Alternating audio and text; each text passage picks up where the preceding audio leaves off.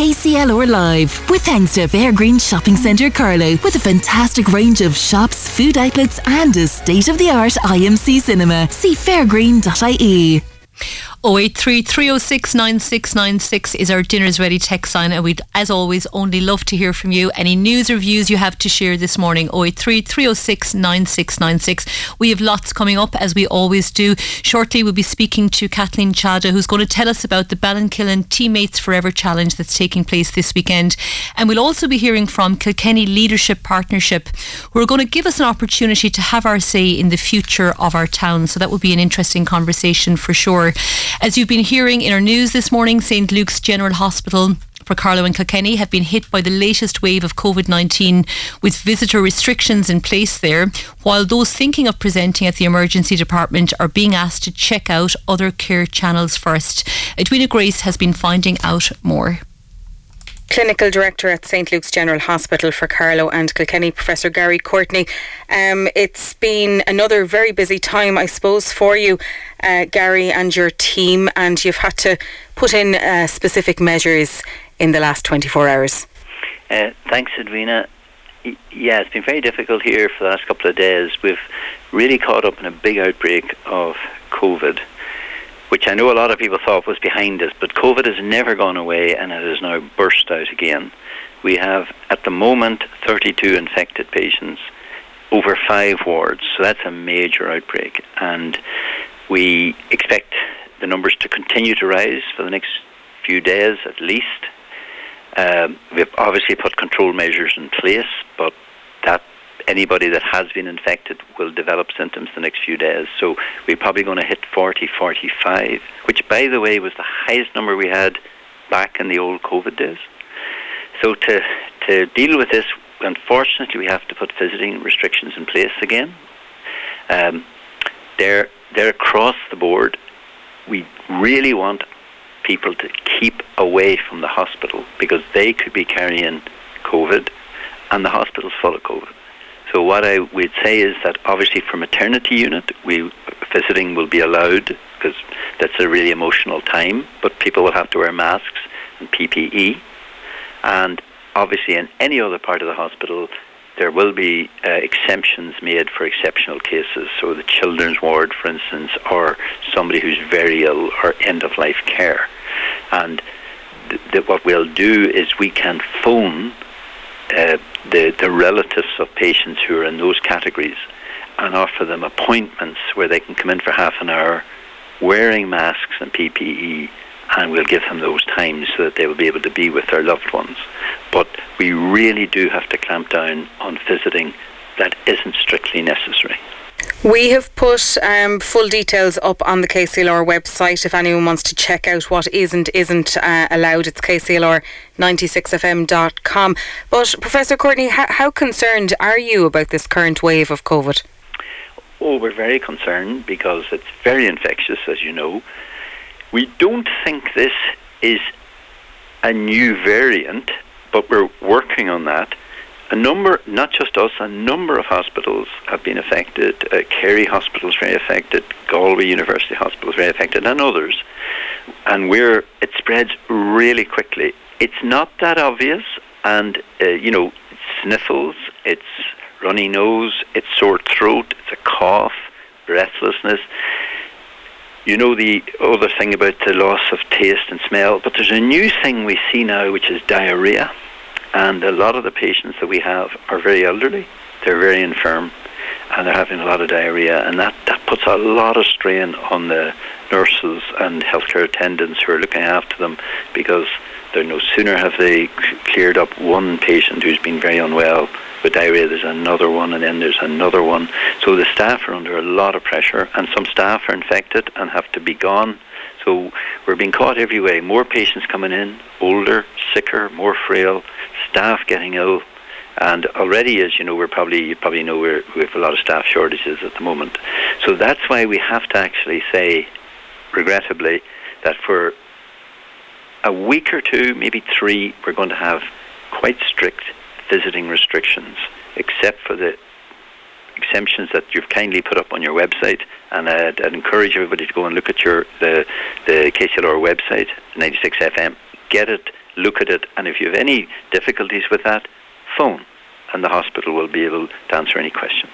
And what is it, do you think, Professor Courtney? Have we forgotten the basics all over again? The proper washing of hands and, you know, uh, keeping a respectful distance from people, or yeah, that's that's as simple as that. Um, COVID never went away. Okay, we, we've we've never had a day that we didn't have COVID here. So the last few weeks, I suppose it was uh, five patients, six patients, seven. You know, these kind of numbers up and down. It never went away, and suddenly it has just burst out. Edwina, have you been out shopping recently? How many people did you see wearing masks? How many people did you see in close gatherings? So everybody's forgotten that we were fed up to the teeth of this, and people just went back to normal living. And that's, I suppose, what we all wanted. But unfortunately, uh, I think, uh, it's just my opinion, that it'll still take possibly a year or two for COVID to work its way through the system. So we're going to get flare ups like this. And, you know, we'll have to deal with them and we'll just get used to dealing with them like the flu. But it's still a bit more infectious than the flu. We don't see this with the flu. When the flu comes into our hospital, we don't see 30, 40 patients being infected in the hospital. So this is a highly infectious virus. But fortunately, the patients are ill, but they're not dying. So that that is different. It's a the variant is less virulent. It's killing less people, but it is making them quite sick and the older they are, of course, the sicker they get. And I suppose to that end, then, uh, Professor Courtney, this not only affects um, people who are looking to visit somebody who's uh, currently in St Luke's General Hospital for Carlow and Kilkenny, but also those who might present at the emergency department locally too. I know you guys are suggesting that they look at alternative uh, care routes as well. If you've got a exactly, and if you have a cough, sneezes, breathlessness, not too bad, sore throat, you know, mild headache, take two Panadol, plenty of, of, of fluids, go to bed, keep away from other people. If you're getting worse, obviously, and you feel you have to come into hospital, the hospital's always there. We will always be here. But if we just get people coming into an emergency department with, you know, what what really is um, you know, if you're young and healthy, a minor illness. COVID is a minor illness that should be self-treated at home.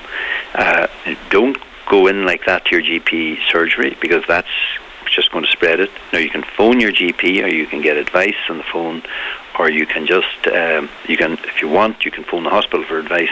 But the answer is if you're not that well and not that unwell and you're young and you just have a mild headache, a sore throat, a bit of a hoarse voice, sniffles, runny nose, perhaps a little diarrhea.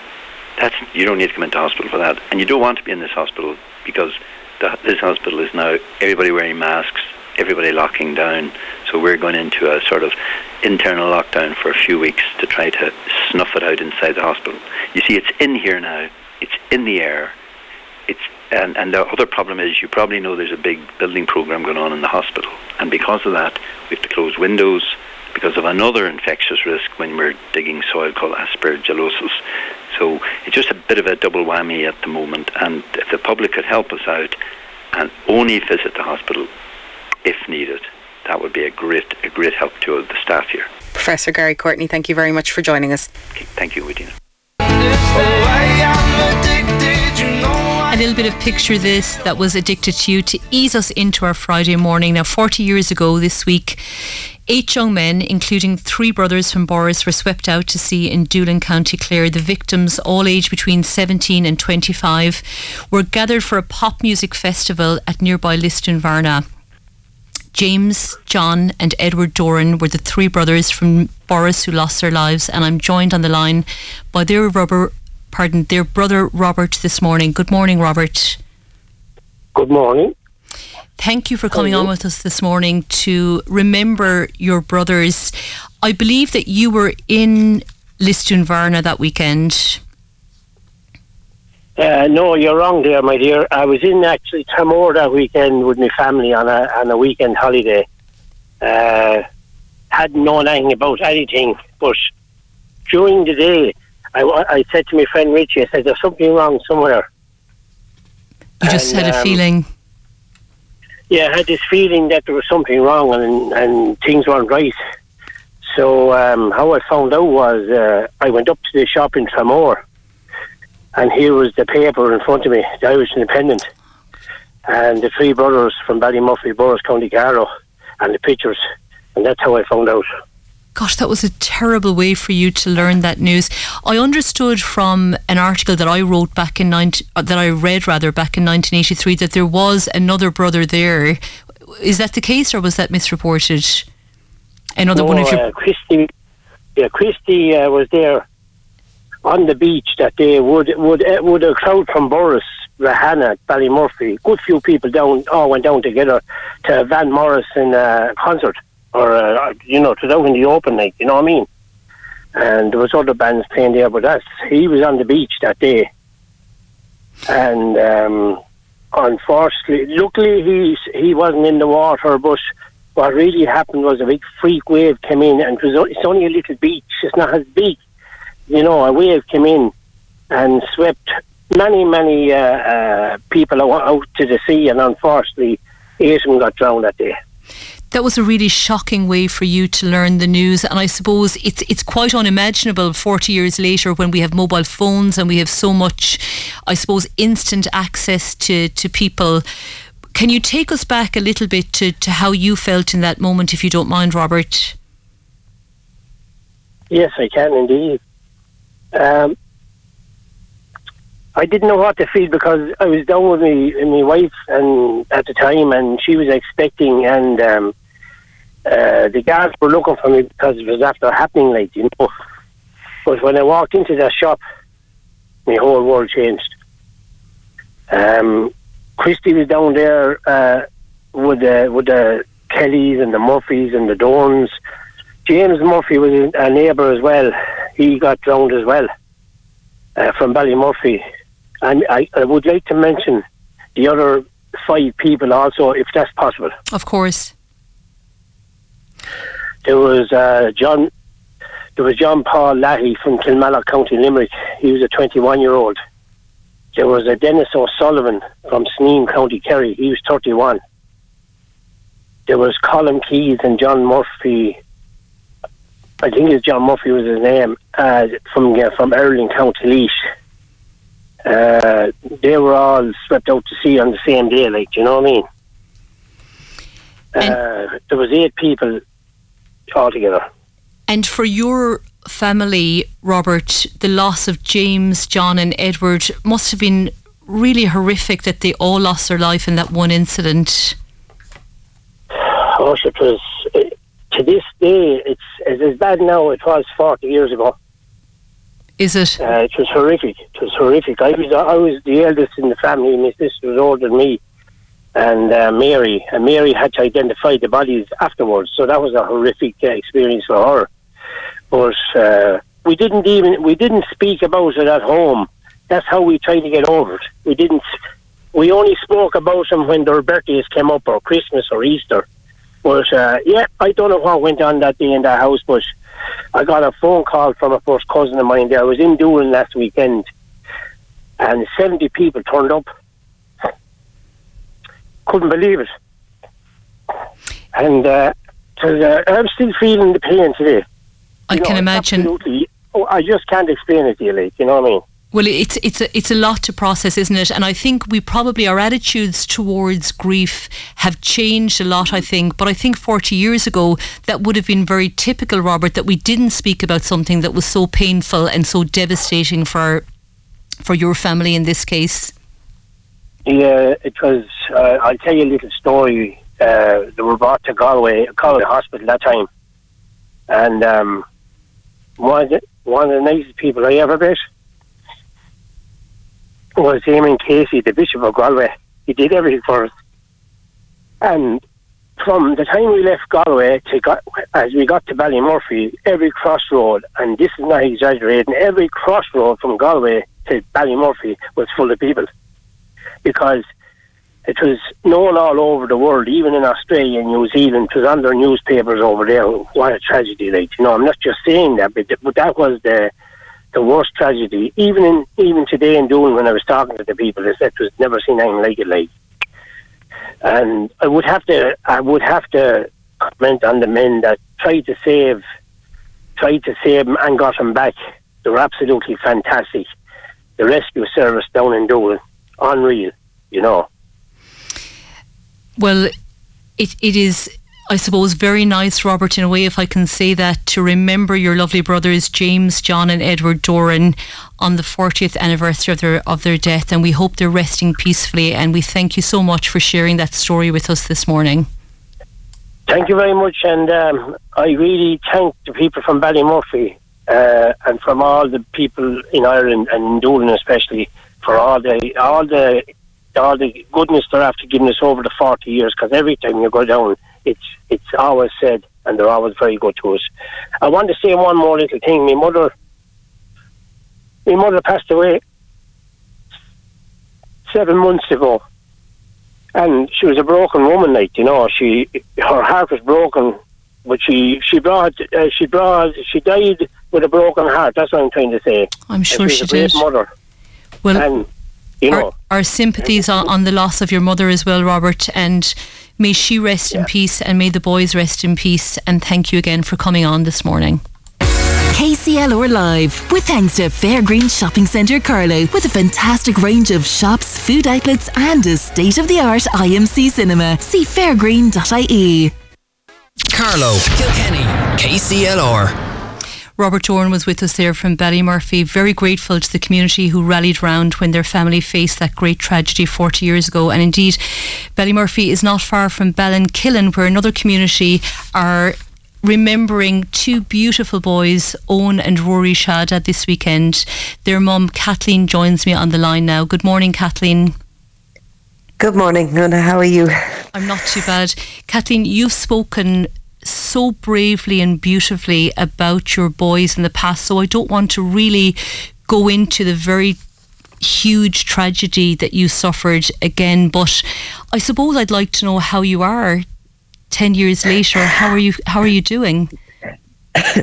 I'm um, I'm I'm doing okay, uh, to be honest, in in the circumstances, and um, and I am doing okay. It's it's it's tough. There are days that are better than others. There are, yeah. I mean, and that's that's going to be the true for so many, um, you know, that have, have losses in their lives. And uh, yeah, 10 years is significant. Um, for me, there's a, a sense of, of, of, of something, and I'm not quite sure that I can put it into words, to be honest. But um, certainly, it's a significant anniversary, and you know, I've, there's there's a lot of changes this year for me. Uh, you know, I, I moved house. I've I've got a new job, and you know, so there's a lot of, of, of things like that that have happened that you know have I suppose added to that significance. But um, you know, I I've always said I carry the boys with me wherever I am and wherever I go. So um, that hasn't changed and won't change.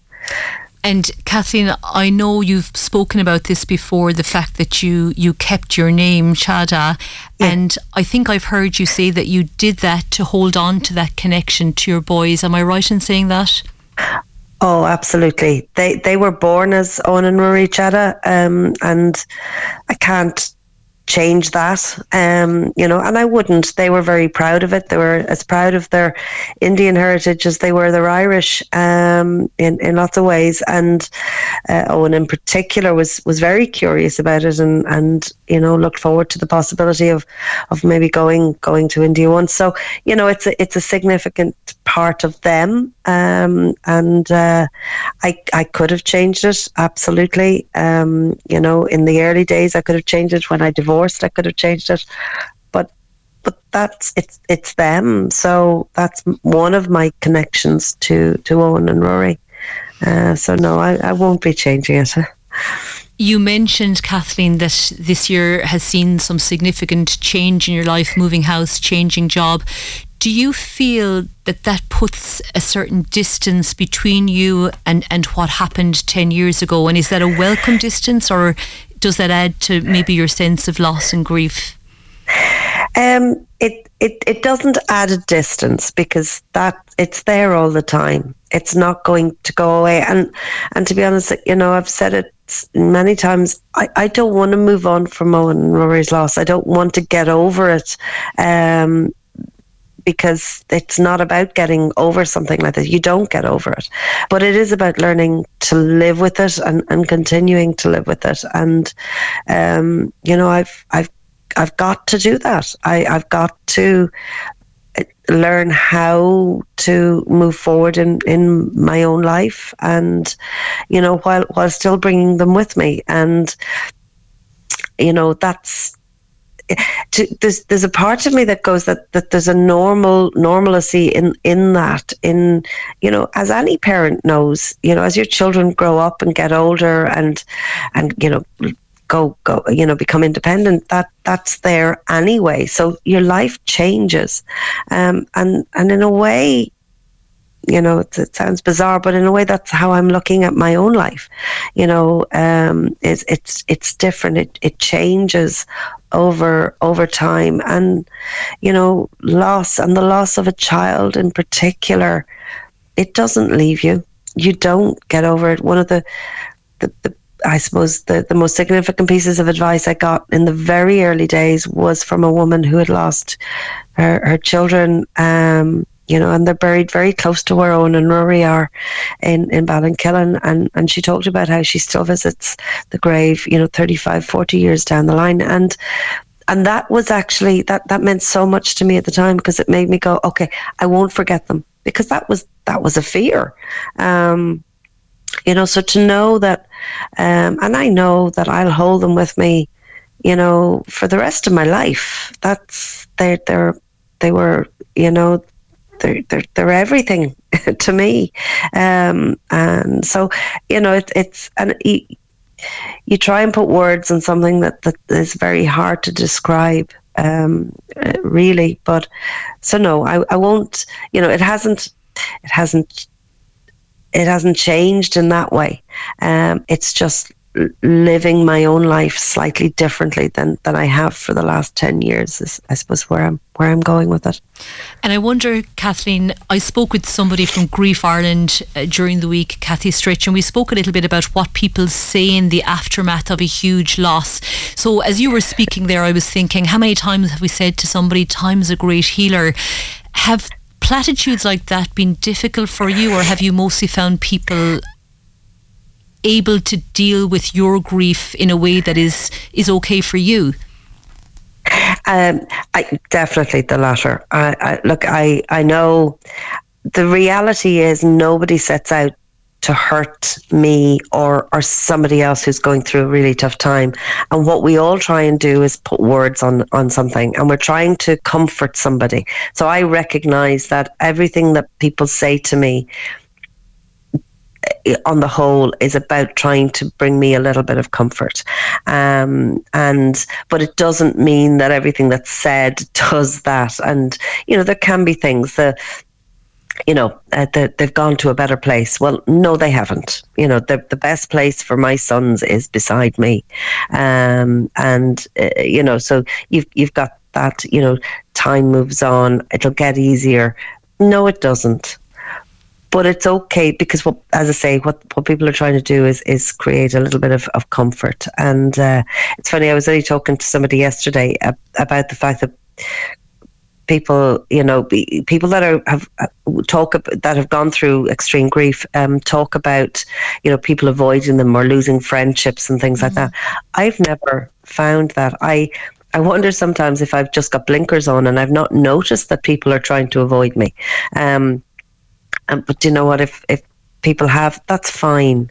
I understand. You know, it's not easy um, to to.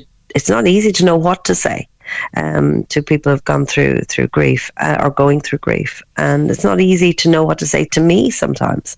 Um, and I do recognise that, but uh, I'm sure the Sorry, Kathleen. No, so many people. No at, the same time so many people come up that i don't know strangers that have recognized me and come up and just you know want to give a little bit of comfort want want to just acknowledge what you've gone through. And i think that's incredibly brave of people to do that.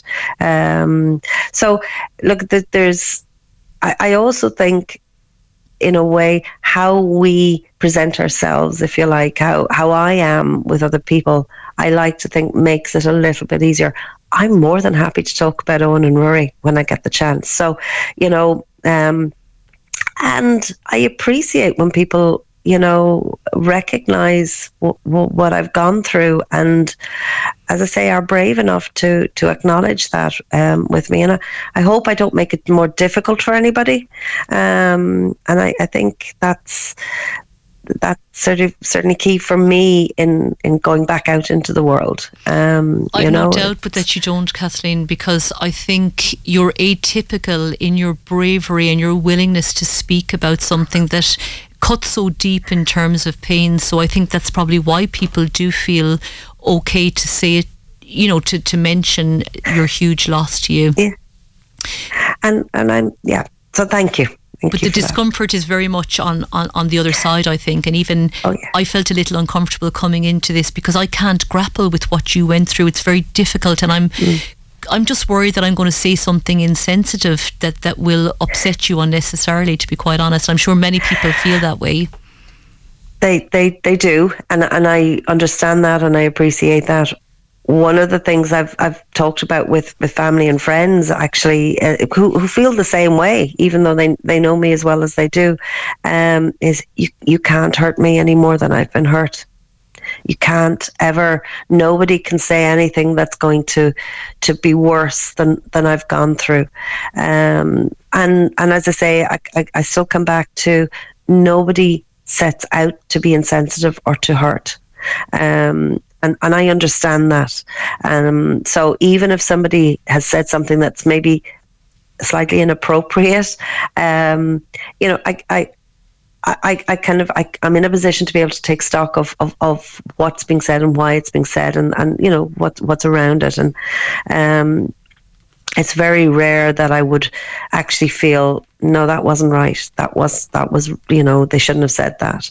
Um, and to be honest I will pick somebody up. If, if they've said something I think is inappropriate I, I will um, pick them up on it generally speaking because because I don't want them to do it to somebody else to be honest. Um, you know and uh, in, in the circumstances that I'm I'm I've been in in the last 10 years you know I've been I've been lucky with the support that I've had and, and the people around me, um, you know, and, and, you know, I still see a psychologist on occasion. Uh, he's the same guy that was, has been sort of journeyed with me for the last 10 years. So that makes a difference, you know, the professional, I suppose, side of that, because talking to family and friends is, is wonderful, but a lot of them have you know they're they're grieving the loss of Eoghan and Ruairí as well.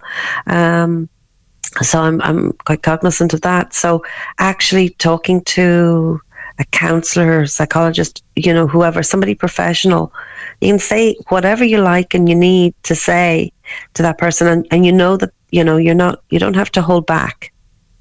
Um, and I think that for me is has been key because I can you know anything i can say i say there's no right or wrong. I don't have to think about am i hurting them or am i just laying more pain or grief on them or making it worse for them? I just have to think about myself in in that hour or whatever that i'm with somebody. And uh, it, that that to me is a big big part of of um, the process if you like. And uh, so yeah talking about grief and talking about it most people know I'm a talker, um, and uh, getting me to stop talking can be the challenge. But it's very healthy, Um, isn't it? that- And I'm so happy to hear that you have that safe space where you can just get out whatever you need to get out because as you say, Yeah. that is such an important part of that that that grieving. Kathleen, how important is what's happening this weekend, this Sunday, August the 6th to you? It it's it's huge. It's absolutely huge, and you know, for anybody that's going to be there on Sunday to see the you know to see the. the the kids. It's, so Sunday is is uh, about a it's it's a hurling tournament that's in Ballinkillen for under 15s, at you know various groups and um, age groups under 15, and it's called Teammates Forever and bless them, I, I do a little bit of a, a spiel and a speech at it, and I talk about what it is to to be a teammate and to have teammates, and the importance of, of that for, for young people and and um, you know uh, not to feel isolated, I suppose, in, in their lives because I think a lot of young people now have, have so many challenges, um, you know, that are out there. But they, the, the day itself is, it's just full of joy. It's fun. It's happy to see the kids out there playing and enjoying themselves is, is fantastic for me. And Roy and the team behind it, it, it they just do such an incredible job.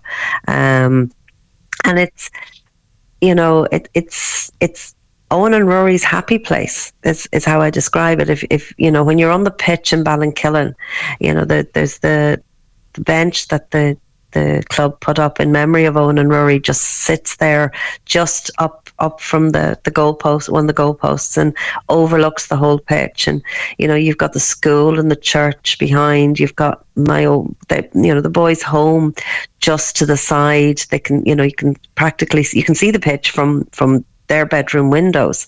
Um, as as was. You know, my mum's house is just up the road. So everything that was important to them is there. And it's it just it and i can i feel that. I feel their presence in in many ways um you know on on the day. And the kids themselves don't all know what what it's about or why it's there. And they don't need to you know. They just need to know that it's a fun day out. And and you see that in them. Um and you, you can see the the joy and the fun and you know all that goes with that. So, uh, no, it's it's just a brilliant day. And as a community, I mean, I say it every time. Ballinkillen to me is is incredible. They are just exceptional. They they came together ten years ago for me and have done before that, and they've done it since. And you know, it, it's it's one of the big I suppose, pluses of, of a small community. Um, and that's a, it's not so small anymore. It's a growing community. But when you see the, the parents on the day um, and what they, they do, you know, in the kitchen, we, we, we have food for the kids. We have we make sure there's plenty of drinks, and and you know they've they can they can just enjoy um, the, the, the day, but the community themselves enjoy it. That's, I think, another part of it. It's not a, a chore.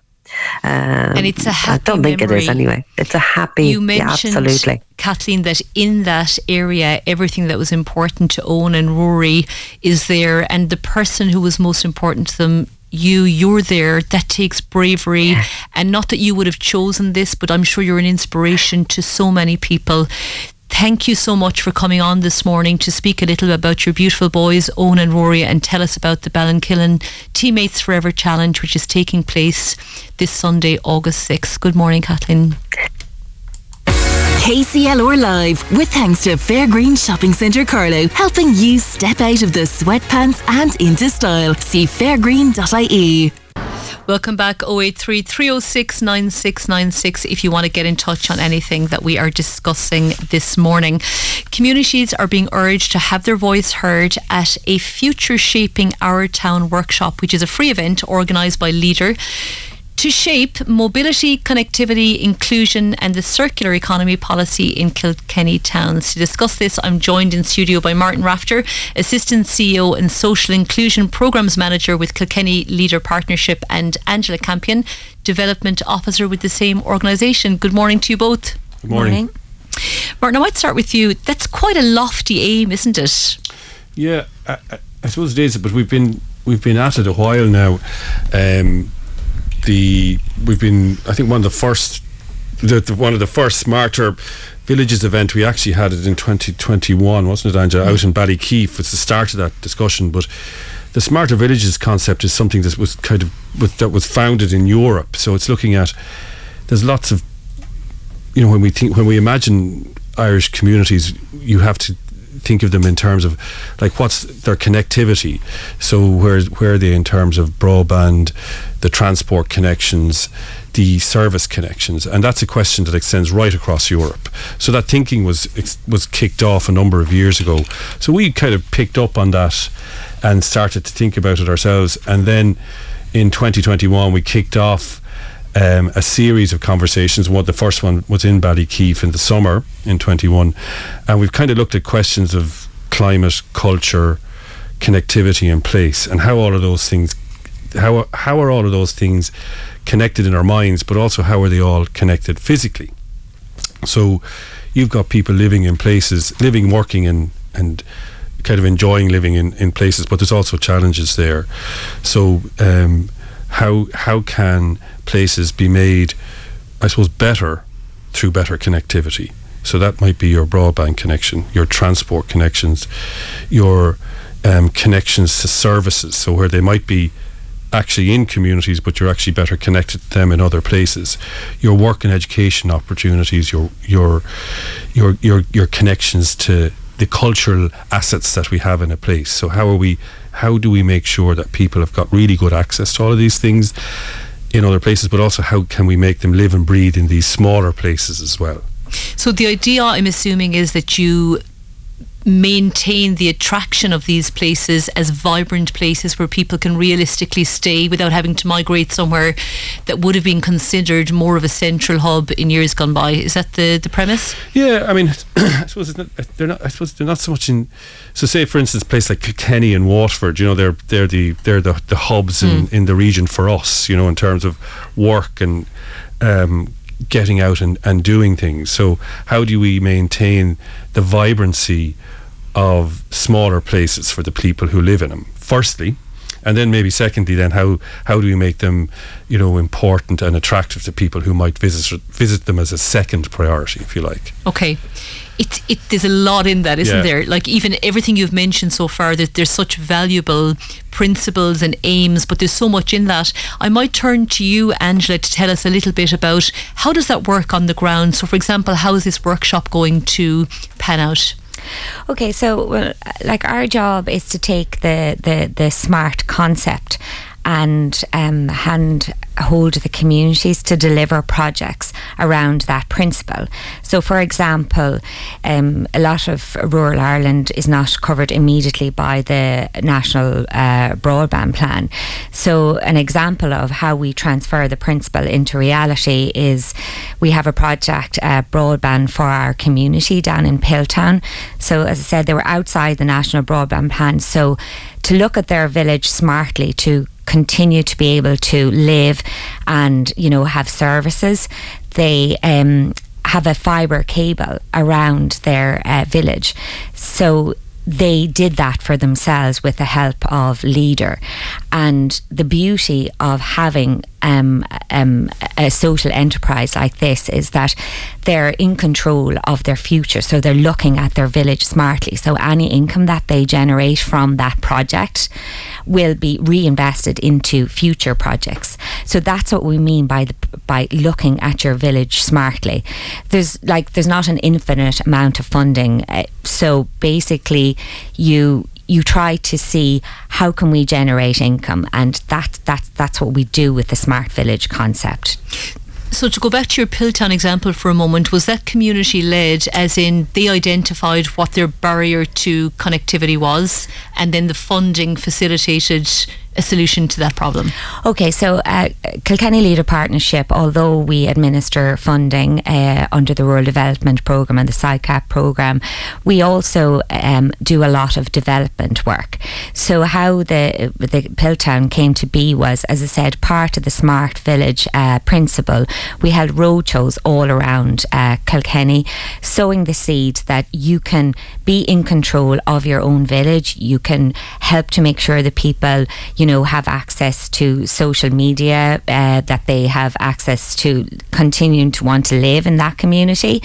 Um, so um, we we help them to make that happen by providing them with uh, technical assistance to see how that was possible, and as a result of that based on a huge amount of volunteerism and, as I said, support from the Rural Development Programme, they were able to uh, design and develop their own uh, fibre uh, future proof broadband for their community. And it, it was such a phenomenal uh, thing to achieve uh, based on a, a, bank of volunteers who really knew very little about broadband, but they, they grew and learned as they as they went along, and they actually won an EU award uh, for uh, digital towns for innovation. So it's a really very successful project. But the principle of the smart is that the income that they generate from that is ploughed back into the community to make it smarter again and again. So it just keeps on rolling. And to feed it forward.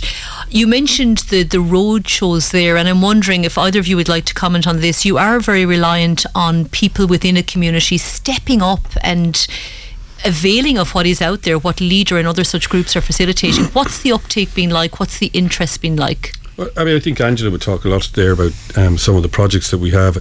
I mean, it's not. I mean, in some ways, people would ex- prefer to have things done for them, but actually, in some ways, it's more sustainable for people to do it for themselves. So. It was it was really the the Piltown thing was really amazing to watch just how you know a few key feet there's elements of the of the project that people love diggers digging planning the practical stuff but there was a level of where there was key people in that group who had to familiarise themselves with the with the technical matters that are attached to laying down fibre, you know, and, and connecting people and planning that. And it was really incredible to watch the, the speed at which people became familiar with it, but they own that and control that now, and they're the best people to do it. You know, I mean, Angela could talk to you a little bit about um, the hub in Graiguenamanagh. It's an outdoor. It started as an outdoor pursuits hub. It still is, but it's got a different function it's a it's they it was it was the opportunities were definitely I suppose we helped to explore them but it was the people in the Barrow Valley Community Development who who understood them fundamentally because they're from the town. And then they made they tweaked that project to accommodate camper vans. And that camper van um, traffic that goes through that facility is leaving approximately 2 million per year in the town in in in revenue. You know, so that's a that's a big shift in terms of the economic economic activity in a town of that size. You know, and also I think the people from the camper vans are leaving behind, or you know, every weekend a, a sense of vibrancy and you know and and action in the town as well that I think the locals enjoy and a freshness. They're freshening up, which is always lovely. Yeah. You've new faces, a bit yeah. of excitement. I love the variety in the project, and that brings me back to the community led aspect of this. That if I suppose you are relying on people being willing to participate and really identify the strengths and what you can harness as a revenue stream in the future. But the potential sounds huge. It is, and in fairness, uh, we we could not um, achieve this unless it was in collaboration with the volunteers, and going back to the SMART principle, a lot of the time they start off in uh, running this as a volunteer in volunteer capacity. But the idea is that eventually um, there will be jobs created as a result of it. So, like the community uh, shop uh, uh, network that we have going, um, we have uh, Billy's Tea Rooms in um, uh, Ballyhale, and that originally started off fully run by volunteers, and then you know they're a victim of their own success, where you know people are now employed as a result. And Muckalee, um, a rural community um, in North Kilkenny, again they're just really uh, the community there has taken on a massive project. Really, to be honest, they should be paid project management salaries, but it's all being done, you know, uh, on a voluntary basis. And is there, suppose I'm listening now in North Kilkenny or in, in Carlow somewhere, and I'm thinking, how can I actually get my hands on the people who made this happen and get the real live on the ground experience, what was involved, what it took? Uh, how can I access those people? Could you tell yeah, me? I mean, we would. I'd say. I mean, Windgap is a really good example as well of people who've you know set up a you know took on a huge capital project to renovate their hall to make it more you know relevant to what they need now and establish a shop and a cafe and you know it's it's had a fundamental you know really changed that place or brought it back to what it was in terms of how busy it is. But there's like there's a there's a committee there who are actually I was chatting to Julie O'Brien, who's one of the key people there yesterday, and they're all originally they would be a lot of them would be people who would own their own businesses as well. They run their own businesses, they have families, and they're running this business as well at the same time they have been really good to share their experiences with others who are interested in doing it. So the best thing in a long-winded answer to your question is uh, probably come back through us if they want to start you know networking with others who've taken these kind of mm-hmm. projects on there's lots of lessons the, the the groups in in all of these settings are incredibly generous in terms of sharing their stories and experiences and there's a there's a lot of work to taking a project that's sometimes worth a few hundred thousand bringing people like ourselves on board the county council in terms of permissions additional funding, and um, and you know, and tying all of those elements together. It's a big job, but it's it's what what uh, what it's not surprises, but what we find is amazing is the the actual real time capacity that's out in communities and their ability to deliver on big projects like these and then keep them going over time. It's phenomenal.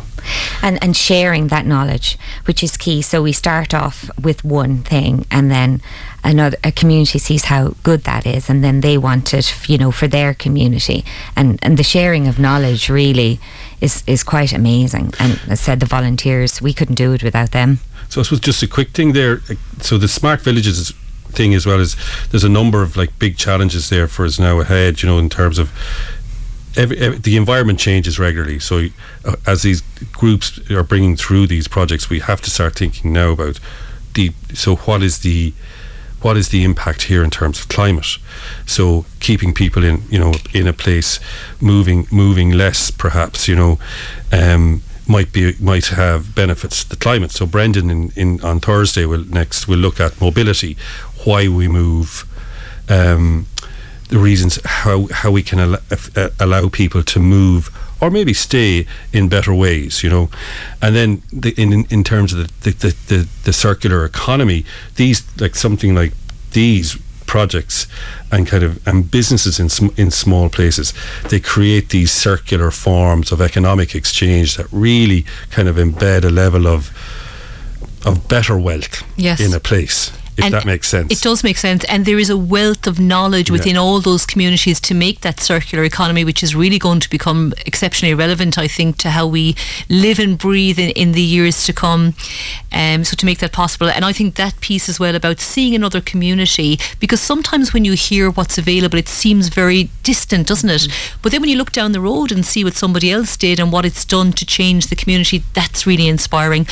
Could either of you bring us to Thomastown? Just hmm. remind mm. our listeners this morning what's happening next so week. So half two next Thursday, we have the the, it's called it's a, the Our Town Smart Village. It's, it's, in it's the four it's the fourth of it. Yes, yeah. it's the fourth so workshop. Yeah. Of, of this kind of block of exploratory um, workshops. Now, uh, running alongside this has been a Smarter Villages training program that communities have been participating on in Kilkenny. I don't know if that that's not that's kind of pretty much finished. But yeah. I, I think this over the next few years is something we're going to continue to explore. So on Thursday, we have John Lonergan, who's the former um, prison know, governor, pr- yeah. governor of the mm. Mountjoy prison, who's a who's a really, I would say, very sound thinker around what you know healthy communities can look like, and he's going to look at it. If if we're going to make places more connected, we want to make sure that everybody's included, so they become inclusive places as well. Okay, so it's two thirty in Thomastown Community yeah. Centre. Yeah. Yes, okay. exactly. And Thomas Thomastown Community Centre actually is a very good example of a smart place run by smart people. Okay, so yeah. we can go and learn and see what is to be to, to be learned as well. So thank you so much to you, Martin Rafter, and to you, Angela Campion of Leader, for sharing that with us this morning. Just for people, we are there is some nice food at the end of it, so it, we would need people to just give us a call or go on to Eventbrite and book their place. Oh, to book in. Okay, yeah. no problem. Well, we if there's food, we'll be there. Thank okay, you both very much. KCLR Live, with thanks to the Fairgreen Shopping Centre gift card, the perfect gift for all occasions. See fairgreen.ie. Thanks, Ashling. I'm wondering, would we be left newsless across Carlow and Kilkenny on Monday morning were you to win the big bucks like that lucky family in Kilkenny, Ashling? What do you reckon? Mm, see, I actually do enjoy the job, so I feel like I'd still work even if I won a lot of money. I think I'd carry on doing the job I'm doing and just have the money there and maybe go on a few extra holidays and stuff like that. But I do think I would love to set up like a dog shelter or something like that if I won that amount of money. And maybe do this part time and have that part time as well. Um, I don't know. I'm not sure. What and about the, yourself? The joy being it just takes all the pressure away, doesn't it? Yes, yes, definitely. And dear, I say, if you have a bad day in the office, you can just rock on out that door. Mm-hmm. Not that we have bad days here. No, never. Every day's every day's every, a good day. every day's a good day. Exactly. Thanks a million. I might throw that question to Alan O'Reilly of Carlow Weather. Alan, what would you do if you won the big bucks? Buy more weather stations. okay. Well, you'd still be doing the weather because you do all this free gratis and just for the love of the job. You were correct in foreseeing rain on Saturday. Sorry, good good weather Saturday and rain last Sunday. What does this weekend look like, Alan? Well, we just have some breaking news I can bring you. The UK Met Office have named Storm Antoni. So we actually finally have a named storm from the season, which most people would think was last year's names, but they run up until next month. So Storm Antoni has just been named in the last few minutes. It's mainly going to impact the UK, and that's why they've named it. But we will see some very, very heavy rain tonight from the storm and some strong winds in the morning. So rain arriving in Carlow-Kilkenny later this evening, probably after 6 or 7 p.m and then some really heavy torrential downpours overnight tonight around probably between midnight and 5 a.m. the heaviest but we could see 10 to 20 millimeters of rain so a lot of rain in a short period of time will lead to some localized spot flooding so if you're out moving early tomorrow morning do take care because there will be some spot flooding on the roads we will also have some strong winds in the morning, so some very strong winds. Now, the worst of those winds will be further south, so South Kilkenny will see some of the stronger gusts. Not too severe, but unseasonably windy. The good news then, we've got all the bad news out of the way. The good news is once that pulls away on Saturday morning, the rain will clear the winds will still be strong for a time, but sunny spells will develop. And then as we go through Saturday, the winds will slowly ease off and the sunny spells will be there. Now, it's going to feel bitterly cool in the strongest of winds when the sun is not out because it's a northerly wind. So it might only actually feel about 9 or 10 degrees in the kind of mid morning to afternoon with the strong winds. But it will actually feel warmer in the evening time. The good news is Sunday is going to see a lot of sunny spells, much lighter winds, and just the odd shower. Now, the showers will be in the east and the north, so Carlow-Kilkenny can expect some showers on Sunday. So it's going to be a real jumper on, jumper off, jacket on, jacket off sort of a day on Sunday. But uh, generally, not a bad Sunday at all, actually. Bank holiday Monday, there's a risk of some more rain moving in. Now, it might just stay south of Carlow-Kilkenny or might just catch even maybe Kilkenny. So that's something to keep an eye on over the weekend, but there is a risk of some rain on Bank holiday Monday. Okay, Alan, you're very positive. I was finding it hard to glean the good news amongst all of those weather alerts because it just doesn't sound at all what I had in mind for August, I'll tell you. Yeah, it's, it's kind of hard to believe that July was the wettest month of the year so far, and August has really not uh, improved a whole lot. The only thing I would say to you is, as I said, Sunday's a good day. Um, Tuesday may see some showers, but actually Wednesday, Thursday, Friday next week do look a little bit more settled. And I've been posting on my social media that our summer is going to be this Thursday coming. so we're going to get a, a, very short blast of warm air. It's going to come up on Thursday and early Friday, and it's going to be much much warmer than the air we've seen over. So, um, yeah, so Thursday might be the day if, if you're looking for a bit of heat because it will be much warmer on Thursday. But it does look to be more like a fleeting glance of hot air rather than something that's going to stick around for a few days. Okay, there'll be an exodus to the beach on the back of that one. Ashling was saying to me this morning that for six weeks solid, there's been at least some rainfall every single day. Not that I doubt her because she is the girl with the news, but is that true? Yeah, that is true. I mean, some weather stations, um, even in the southeast, I think had rain 23 days in July. Um, so there was there was pretty much rainfall nearly every day, and the the end of June was the same, and then the first few days of August. So yeah, that that does sound accurate, unfortunately. Indeed. Well, listen, Alan O'Reilly, Carlow Weather, thank you so much for sharing what's ahead. At least fore, forewarned, forearmed, isn't that it? And we can look forward to the summer holidays on Thursday. Thanks. That's it. Enjoy the summer. Have a great weekend. Cheers. Thanks. It's World Breastfeeding Week, and the focus is on making breastfeeding at work work. I'm joined on the line by Monica O'Connor of La Leche League in Carlow. Good morning to you, Monica.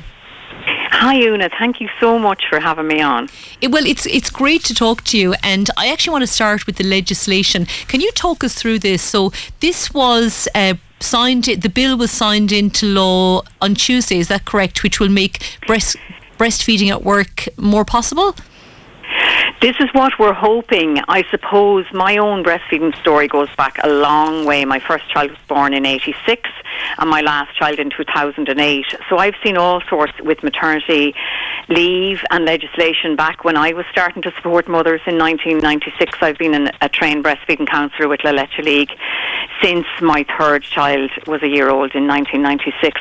And so back then it was like mums were asking us how to negotiate going back to paid employment because the first thing I would like to say is that all parents work. Some of us get paid. But so I would say that we are all, you know, some of us are in paid employment, but all of us work, and uh, we want to make it possible for mums. There's an article there in the Indo today saying that one of the myths that one of the midwives up in the rotunda was trying to cut on the head was that, you know, breastfeeding can only continue for the length of maternity leave. And I have to say, at our own coffee morning yesterday in Teddy's in Carlow, we had a lovely selection of mums and a great range of ages and some mums saying this is my last coffee morning I have to go back to my paid work next week and I'm really sad about it. And some babies they had been able to pull the leave out to about 10 months.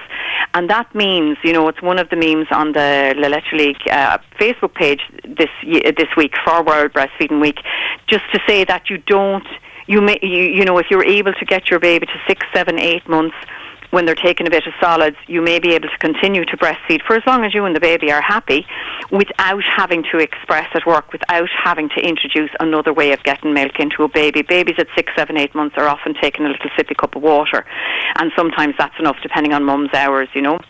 So the legislation has changed, and what I'm hearing back from mums, sadly, is no matter what the legislation says that a mum is entitled to a breastfeeding break till the baby is two, what happens in employment is that you've got a woman going back to her workplace, leaving her small infant, sad about that often, excited about getting back to her colleagues, but what happens is the interface between mum and employer. And what happens there is that does the, the, mother have a space where she can actually express? Does she have a workplace um, childminding arrangement so she can actually see her baby during lunch breaks and breastfeed? I've seen mothers do that, and that seems to work really well. But you're actually looking often at a small employment employee, employer kind of setup where it's difficult then for the employer to facilitate the mum's wish to continue with breastfeeding her baby, if that makes sense, Una. So the idea is that time is allowed to facilitate breastfeeding breaks, but to be honest, the logistics of that sound quite, dare I say, unrealistic in a lot of cases, as you've just cited. And that's exactly what, I, like, I love to see the fact that the legislators are taking breastfeeding seriously. I love to see the fact that you know, breastfeeding is in the news. It shouldn't just be in the news for World Breastfeeding Week in the first week of, of August and for the first week of October. There are mums every day of the year giving birth and breastfeeding their babies. And what the mums in the group in Carlow are saying to me is what makes it easy for them is that if they have support, what makes it easy for them is if, like I asked mums what they'd like me to say to you this morning, Una, mm. and they said, if you see a mum out in a coffee shop, in a restaurant, in the cinema, in a place of worship, on a bus, on a train, in her car. Don't stare. Smile if that's appropriate. If it doesn't look like a leer, depending. Offer a glass of water. But don't, like mothers struggle and they feel that people are staring at them, even though the legislation has been there since the last century. The legislation has been there to protect a mother's right to breastfeed her baby wherever the mother is, regardless of the age of the baby. And do you think that we've improved in that regard? Are are we steering? Are we steering with disdain? Um okay, so my babies were born in 86, 93, 95, 2000, 2003 and 2008. I have breastfed on buses, trains, planes, uh, at the cinema, at church, in coffee shops, in restaurants, in other countries, and um, I have never had anyone say anything nasty to me. I did the first time, I remember the first time so clearly back in 86 when I was going to register my baby's birth. And I did feel, I did feel anxious. I think mums feel anxious the first time they quote unquote breastfeed in public, which is another phrase I'd like to knock on the head because look, moms are entitled to be out places. Their their babies want to be with them and they should just be able to feed their baby. Um, but I did feel that anxiety, and I did you know, I got over that because my son said, "Hey, ma, I want to feed." Um, well, he didn't because he was two weeks old, you know. But do you know what I'm saying? We have gotten better about it. Absolutely, we are more accepting. And what I hear from mums now is that strangers will send them a cup of coffee or a glass of water or a sandwich, even. Or actually, one mum was crying, saying to us that somebody came over to her. She was eh, struggling in a restaurant to get her small baby feeding and to feed herself because she was starving. And this stranger came up and you'll think this is weird now, but cut up her food for her. Oh, that's very nice. Trying to eat her food with one hand. Someone who had been so, there and done that, undoubtedly. Undoubtedly. So we are getting better at support and we are getting better at saying, um, yes, breastfeeding makes a difference. And as a population, if we look at what breastfeeding does, not just for the health of our next generation of babies, our boys and girls, but also if we look at the generation of women, we know that breastfeeding makes a huge difference to a mother's health in later life. And the rates of various cancers are lessened in women who breastfeed for what our bodies our bodies are designed to grow a baby, give birth to a baby, nurture that baby without anything else for about six months and continue breastfeeding. The World Health Organization and the Department of Health and Children would say that if you can at all, try to give babies some breast milk up to the age of two. That's what, what the research is telling us. But as one of the lovely mums on my group this morning said to me, look at this TED talk, she said, there is more, excuse if there are small ears around, eh, there is more um, research done on erectile dysfunction than on breastfeeding and on how to make it. We know the breastfeeding is good for mums. We know it's good for babies. We know it's good for families. We know dads and other partners and other family can bond by bathing and by handing mum food and drink. We know that mothers need support. We know all these things. We're just not putting it into practice as might as well as we might. I'd imagine you were one of few, Monica, that breastfed, breastfed in public back in, public 1986. Back in 1986. Have we gotten better? I think that I don't know. I suppose. You see, the thing about it is, I'd be breastfeeding in Dublin bus, right, with in the winter, with November babies, and I'd have the baby in a sling under my coat, and people didn't know I was breastfeeding. Do you know, people came over to look at the baby and didn't know and said, thought the baby was asleep. And you people go, ah, look. Do you know what I mean? Like, it's not like anyone's displaying themselves. Nobody's doing this for kicks, you know. No, but I, I think we would have had a totally different attitude. attitude. Hmm. well, I have to say, like, I fed all of them for the six months without anything else, and all of them up to two, and I did not restrict where I went and I never had anyone come up and make a comment. And I, I suppose what what mattered to me was finding La Leche League, was finding Cuidiú, was finding the Irish Childbirth Trust, was finding and there's Friends of Breastfeeding now, and there's other groups, and a lot of the lovely public health nurses are running supportive clinics in their own places. You know, I found, I found uh, circles of support where it was accepted, but I also found people who gave me the backup, backbone, I guess, to say. Mm. This isn't something you don't have to hide away in the rocking chair at the fire. Do that if you want, and absolutely on a day like today. Do you know what I mean? Don't don't tell the Green Party, but there might be a fire lighting. Do you know? With the and particularly with the weather that Alan O'Reilly is promising us for the next week. Do you Indeed. Know? I think with storms we might be putting on a bit of heat and being inside with your baby. Like oh God Almighty, I, I feel for anybody that's out in a in a tent or a caravan, babies or no babies at this in this w- lovely summer that we're getting. It doesn't sound like the place to be. no, and at the beach, I tell you, it's challenging to be getting sand down your top. Oh, but, oh. but you can, but wherever wherever the mother would like to be, the baby wants to be with her. And and just support. Let's just be. And one of the mothers said, "Look, when we take away all the legislation and we take away the research and we take away what your mother-in-law says and we take away what your sister told you, and we take away what all the health professionals said, can we just be kind to each other?" And if we do that, then we let people feed their babies as they would like to. I, I know I don't have stats to back this up, but I, I, I believe that we lagged behind our European counterparts quite a bit when it came to breastfeeding. Have, have we bridged that gap any? Mm, we're, we're, we're increasing, we're improving. We are improving. I don't have the recent stats to hand because God bless them, the health professionals are doing their best to get the numbers up to show that all the training, all the 18 hour courses, all the lactation instruction that they have given to their health professionals has worked. But the stat that always makes my blood, to be honest, run cold is from a young ish uh, doctor who spoke at our conference a couple of years ago. And she asked us to guess how much instruction as a GP was in the seven years training. Would you like to guess on breastfeeding? Minimal, I'm assuming. Minimal, I'm assuming. It was one hour. Oh my goodness! In seven years, and and it was optional. You didn't have to go. Okay. Well, that probably explains so, a lot. so there you go. So we can change the law. We can we can tell women what to do. We're very good at telling women what to do in this country, Una. Um, but we need to support and we need to back it up with real on the ground support. And for some women, that's a glass of water and a cup of coffee and a smile and a wink and say, well done, keep going. Okay, well, something for all of us to think about during World Breastfeeding Week. Monica O'Connor, Monica O'Connor of La League, thank you so much for joining us this morning. joining us this morning. KCLR Live, with thanks to Fairgreen Shopping Centre Carlow, with a fantastic range of shops, food outlets, and a state of the art IMC cinema. See fairgreen.ie. Lots of texts coming in on 083 306 9696 complimenting Kathleen. One texter says that her little boys are with her every minute of every day. I lost my own boy 32 years ago and I know he is beside me everywhere I go.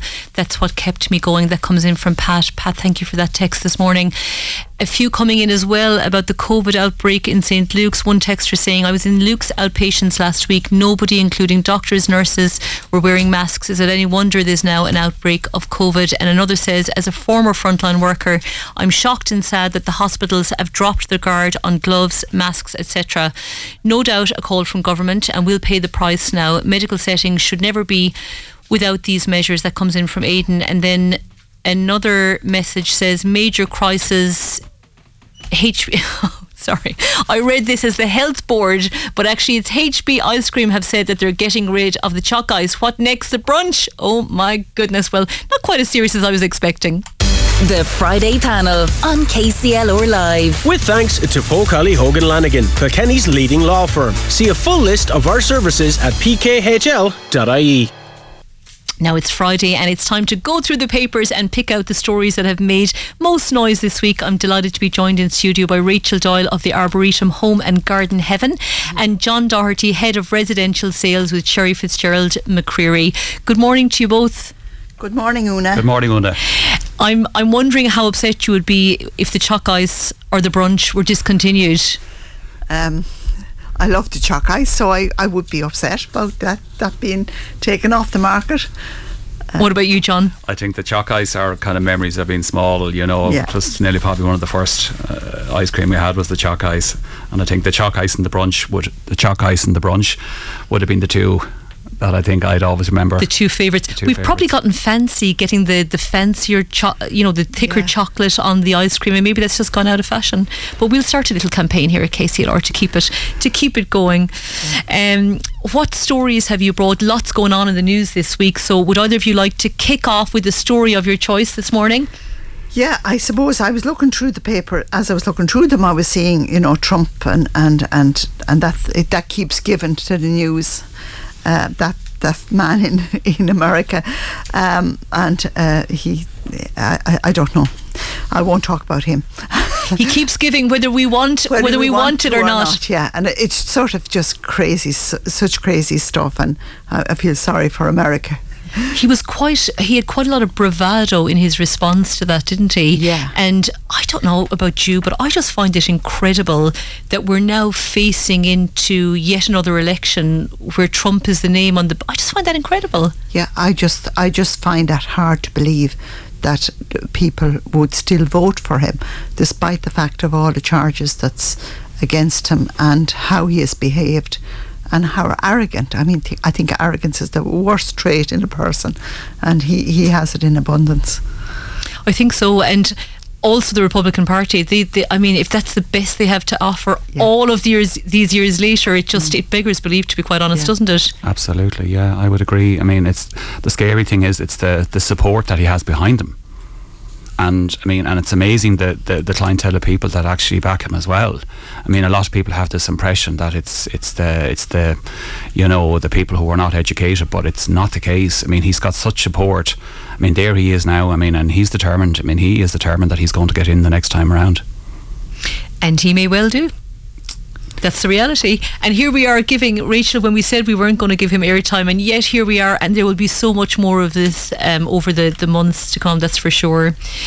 Well, there's a lot of fear. Like in our business, we're we're even seeing it now. A lot of Americans, wealthy Americans, are coming here and buying country houses in Ireland, and it's almost they have this fear, like they want to get out before he gets in again. Okay. Yeah. Well, so like we're we're seeing that now. You know, a lot of lot of very wealthy Americans are coming in here, and you know they they're they're they're bringing money and they're coming in here and buying houses with cash. I mean, I suppose on the on the upside for us, it's, it's probably that's that's good for Ireland. I mean, obviously, I, I, don't see that as being good for Ireland, John. I don't think we need wealthy Americans mm. coming in and bringing their money with them and increasing the prices for ordinary people who can barely afford to rent as it is. Just you know, it, that, that does not sound. I, like I would agree where you're coming from, but like generally the houses that they're looking at are kind of like big country homes. They're they're not coming in here and buying the standard three bed semi. I mean, they're they're buying a lot of the old kind of period houses, and they have this thing. They want a property with loads of land and privacy and that. Um, we're seeing a lot of that, and I mean.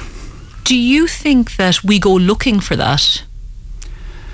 No, I, I, think, I think, I suppose we are very lucky. I mean, I know we have we have our own issues to deal with here in Ireland, as every country, but I think we are behind it all. We have a, we have a super country, and I think we're very lucky uh, to be living here.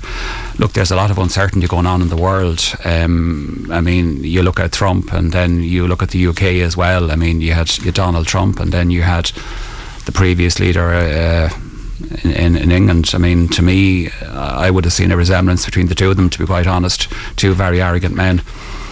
But I suppose you say we're, we're very lucky, and John McGuinness was in with us this week, and I asked him, What do constituents think is the biggest problem that they face in, in July 2023 and he said housing housing. And there's also been story after story. The waiting list for houses uh, in Kilkenny Carlow is up by 25% in the past month. It's just an ongoing problem and I would be concerned by that influx of foreign I money. I would agree. I really would. Yeah I would agree. See I suppose it's like everything. You have the wealthy and then you have the, you have the the people who are struggling to keep their head above water, and then you obviously have a certain element of people who, who, who think they're entitled to everything. But look, at the end of the day, the biggest problem here at the moment is housing. Yeah, mm. absolutely.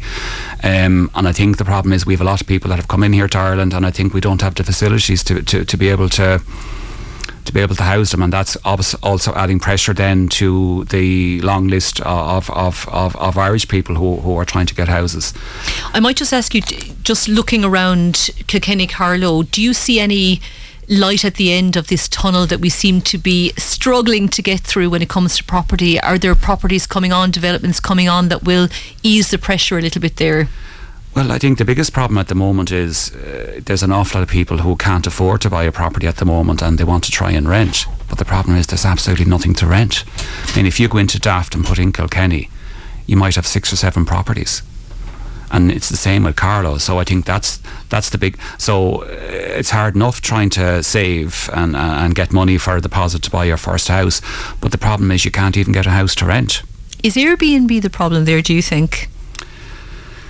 Yeah, I think it is. That's probably part of it. It is that that, that is probably part of it. Yeah, um, but I mean, I think the, I think the whole Airbnb thing. You know, I don't think it's as straightforward as it was. I think, um, but there's still plenty of people there doing it and making a lot of money.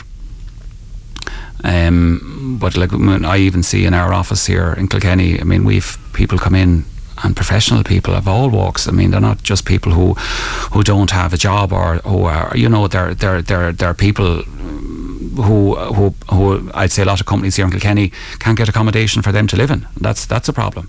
It's just a shortage, and Shortage, that's the beginning and end yeah, of the problem. absolutely, yeah. Um, I'm going to turn to you for a second. Were you away last week, or were you enjoying the Carlow Garden Festival? Oh no, the Carlow Garden Festival is just amazing and it's still giving, and it's been a really, really good. Um, good event for, for County Carlow. It started off in the Arboretum with two uh, incredible guys from Gardener's World. And we had them last year for the Carlow Garden Festival, and by public demand, we literally had to bring them back this year. And they were equally as good this year and gave two very different garden designs. And it was a great start to a wonderful week. And just for you know, today now, uh, Altamont uh, is on at eleven thirty, and uh, at three o'clock, and again two amazing speakers for that event. And then tomorrow, Mary Staunton, she's a, a girl, she lives in Dublin, out in Bray, and she's in the Delta Sensory Gardens, which is a gardens that anyone that hasn't been to should take a visit. It's, it's wonderful and it's, it's supporting people with special needs. And we just my my bro- my son and myself, he's a horticulturist as well. We designed one of the gardens, which was about how how um, the five senses. And, and you know we had plants suiting all the five senses, and it, the whole gardens in there is amazing, and it's it's there's so much voluntary work going on in it. And then on Saturday, uh, Fergus Garrett is in Huntington Castle, and he, he will be giving a talk. He's from uh, from the Gardens Illustrated, which is an, a very good English gardening magazines. But like he would be a very sought after speaker as well. So the Carlow Garden Festival is It's going is strong. going strong, and, And it's amazing. The weather hasn't been great, Rachel. Did that affect numbers at all over the course of the week? Uh, it does really because you know people just won't go out if they think it's, there's a sh- black clouds co- uh, uh, coming. So, uh, but still the, the co- the numbers have been good, and it's it's such a well known known event. Like there's every year we have a couple who come from Donegal and they go back with a carload of plants, but every year they come religiously. This is their week of holiday holidaying in Carlow and Kilkenny, and like we would send them around around where where we know they haven't been. So that it's just brilliant for the county. And year after year, that couple you mentioned are finding new places to discover. Absolutely, yes. And and they'll come back for the speakers that they love. Do you know, like we've had Monty Don a few times, and he t- we we actually we have to st- stop that at 800 people, and and the work that we've put in is all for car- for the good of Carlow tourism and for every one of us. And um, we have to move out all the benches to seat 800 people. So we're going to Lyrath and the Dolmen and the Bagnall and all these places to borrow chairs for 800. So Isn't that it's, great? It's great. And and Monty is he suffers from depression, but when he gets up on that stage, he switches a button. Yes, it's really he- his his his heaven, isn't it? It's his heaven. John, have you got green fingers? Yeah, I would. I'd like the garden. I mean, I have a small garden in Thomastown. Um, like growing up, I would have done a lot of the garden at home down in Glenmore. You know, that would have been doing the mowing the lawns and doing all that, and I'd, and I'd, enjoy it. Um, uh, I have to say, I was delighted when I heard who was joining. How I was joining Rachel. Rachel is someone I deeply admire and would have been would have been following her for a very long time. So it's actually lovely to actually get her to meet her face to face and chat to her. And I can confirm this is a true story, Rachel, because they said, well, if Rachel Doyle is going to be there, I'm going to be there. you were very excited. Do you- No, I mean, I just, I just look at you. I mean, I mean, uh, I remember when I was started going to Dublin first in 1989 and going on the Rapid Express bus and passing where your business was and looking at where you, you know, how you started and look where you are now. Uh, it's incredible. I mean, it's what you've done, but you know, I can see why you have uh, such good success because I think that all comes down to to yourself as a person as well. Um, you know, I think that's that's definitely the that's what I can see. Well, listen, we might talk more about that and your your book, actually, Rachel. I want to hear how that's going as well when we come back after the break. The Friday panel on KCLR Live. With thanks to Paul Poe Kiely Hogan Lanigan, Kilkenny's leading law firm. See a full list of our services at pkhl.ie. KCLR Live, with thanks to Fairgreen Shopping Centre Carlow, with a fantastic range of shops, food outlets, and a state of the art IMC cinema. See fairgreen.ie. Carlow, Kilkenny, KCLR. Now we're here with our Friday panel, Rachel Doyle of the Arboretum and John Doherty of Sherry Fitzgerald McCreery. Rachel, we mentioned your lovely book before the break there, My Tree of Life. You launched that. Was it May it launched? No, no, no. It's uh, three weeks ago now. It's only three yeah, weeks yeah, ago. Oh my goodness. Yeah. yeah. It seems longer. And how's it yeah. been going for you? Uh, it's been incredible. I'm absolutely thrilled with it. Um, it's been uh, chapters in Dublin, which is where we have our other uh, Arboretum Urban Green, and the the sales of it there is phenomenal, which is great. And uh, it's going really, really well. And I suppose the reason that I wrote the book was to to tell people like I, I was poor growing up but I didn't. We didn't know we were poor because everyone else was around, and it was from from from a very humble beginnings to um, setting up the going back to study horticulture at 22, which was is 50 years ago, and it, it, and it was just uh, the ch- the chance that I needed in life was to get I got a scholarship and everyone told me I wouldn't get it from the Department of Agriculture because I wasn't a farmer's daughter. But when I went into the interview panel I was able to tell them about apple trees and varieties of apple trees because my father Lord Reston was a great gardener and I was always with him in the garden so I I, I mean I got I got in because of my my knowledge as a young girl of horticulture but the main reason that I wrote the book was that I'm always asked to speak to people and people about what where they're going in life and what they want to do in life and they don't know what direction to take. So I suppose that's part of the book as well about if you have the passion and determination and resilience and you follow your dream and you don't let anyone take your dreams away from you. And I say it in the book and I believe it. If your dreams don't scare you, they're not big enough.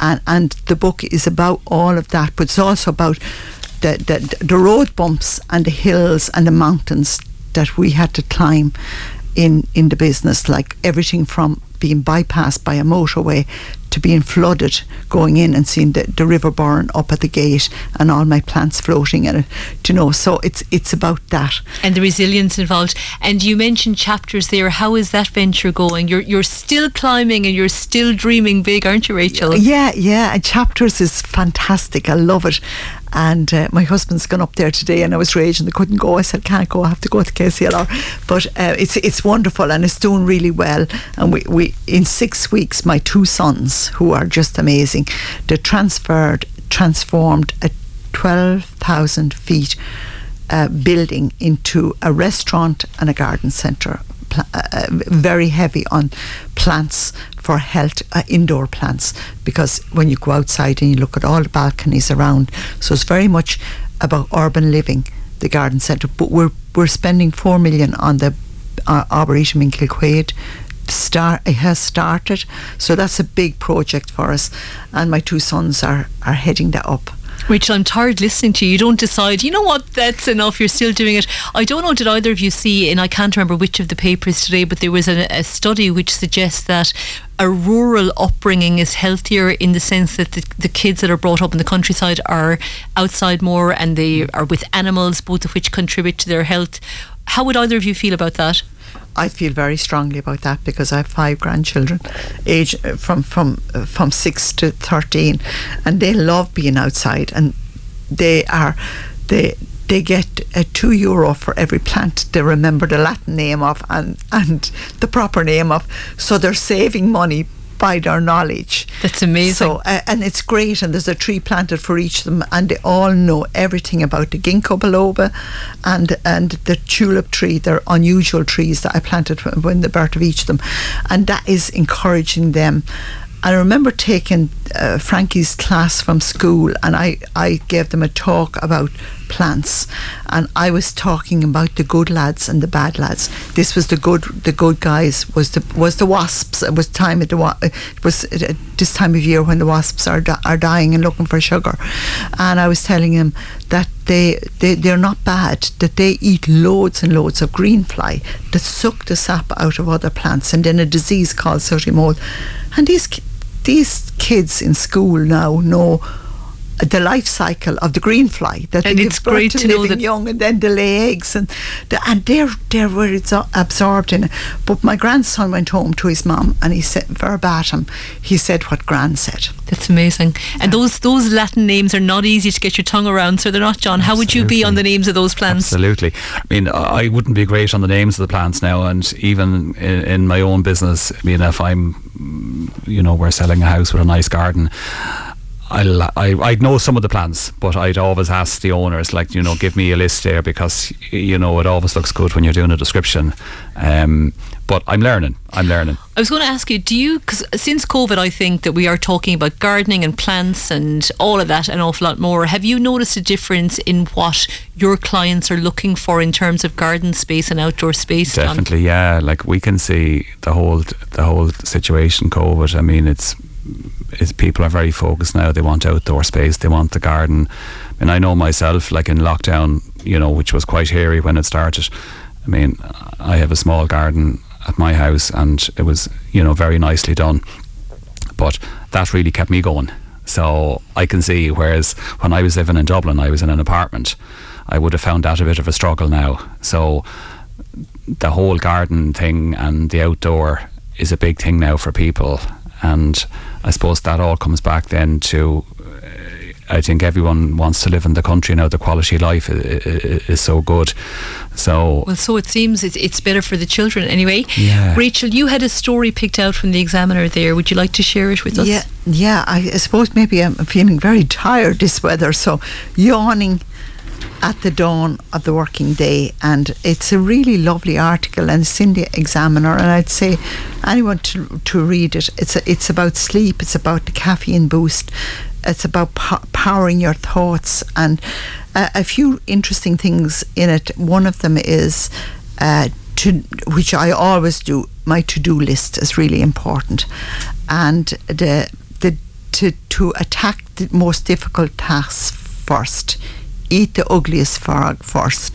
There's a book about that, but I, I think that that's really good. And to remove distractions, which is really something that we should all try and do. Put away your phone if you're feeling really tired, or disable it, and um, just don't let things disturb you. Uh, you know, uh, these are just some of the things. Another one thing they said was to put on a funny video. And I really believe that. You know, I believe that we should be conscious of what we're doing. Like, I watched Noel Browne's uh, program the other night on RTE1, and I was, I read uh, uh, uh, what was it? Which Tide? Gone, uh, I've forgotten the name of the book now. Years and years ago, and I was a great admirer of his. And it was a very, very sad story. And I went to bed and I couldn't sleep a wink.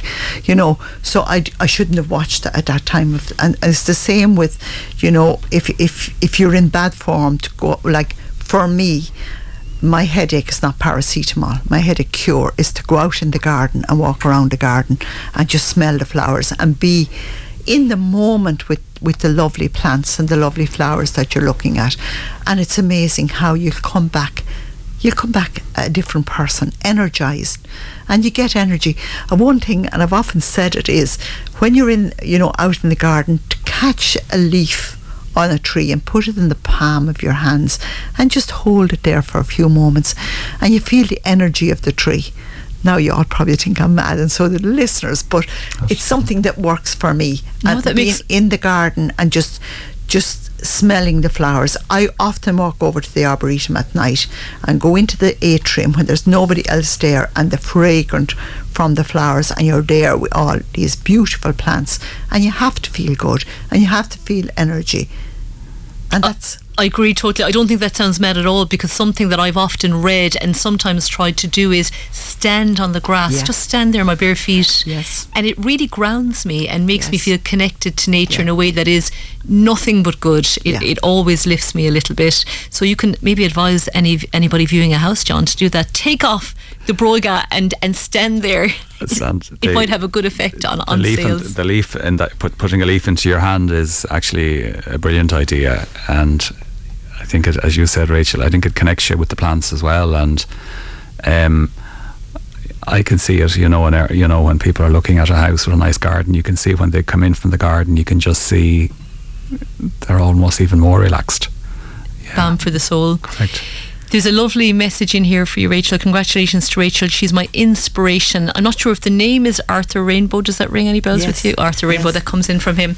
Um, John, we'll head back Arthur. to you. Have you another story? You, you were saying that you were sick of the doom and gloom in the news, so I don't know where you're going with your story. Maybe yeah. somewhere bright and light. No, I was just. The, the article I've picked here is um, typical price for new home soars to 410,000, a rise of almost 10% in one year. That's in today's Irish Independent. Was that surprising to you? No.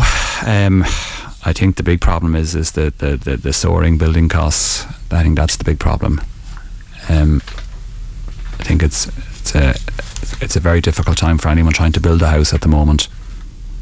I think it's, it's very stressful. To build or buy or, or well, both? Well, to build or build or buy. Okay, because of build price. Or buy, yeah. Yes. Yeah. And I'm sure you're hearing that from people looking for a house that they're just being priced out of the market. That's right. Yeah, and you can see there like we're we're noticing it now at the first time buyer end there there's a little bit of caution and you can see the interest rate uh, increases that we've had have you know have, have had a knock on effect well basically it's reducing people's spending power and okay. um, you know you can see you know can see, uh, you know, the first time buyers are, are, are nervous. There's, there's worry out there, there and, and, for good reason, I'm, I'm, going to suggest. Okay, stay with us. We'll be back after this. The Friday panel on KCLR Live. With thanks to Poe Kiely Hogan Lanigan, Kilkenny's leading law firm. See a full list of our services at pkhl.ie. Welcome back. Now I'm here with the panel Rachel Doyle of the Arboretum, John Doherty, Head of Residential Sales with Sherry Fitzgerald and McCreery. John, you were saying in the break there that you notice a real buzz about Kilkenny these days. That's right, yeah. You can really notice it now.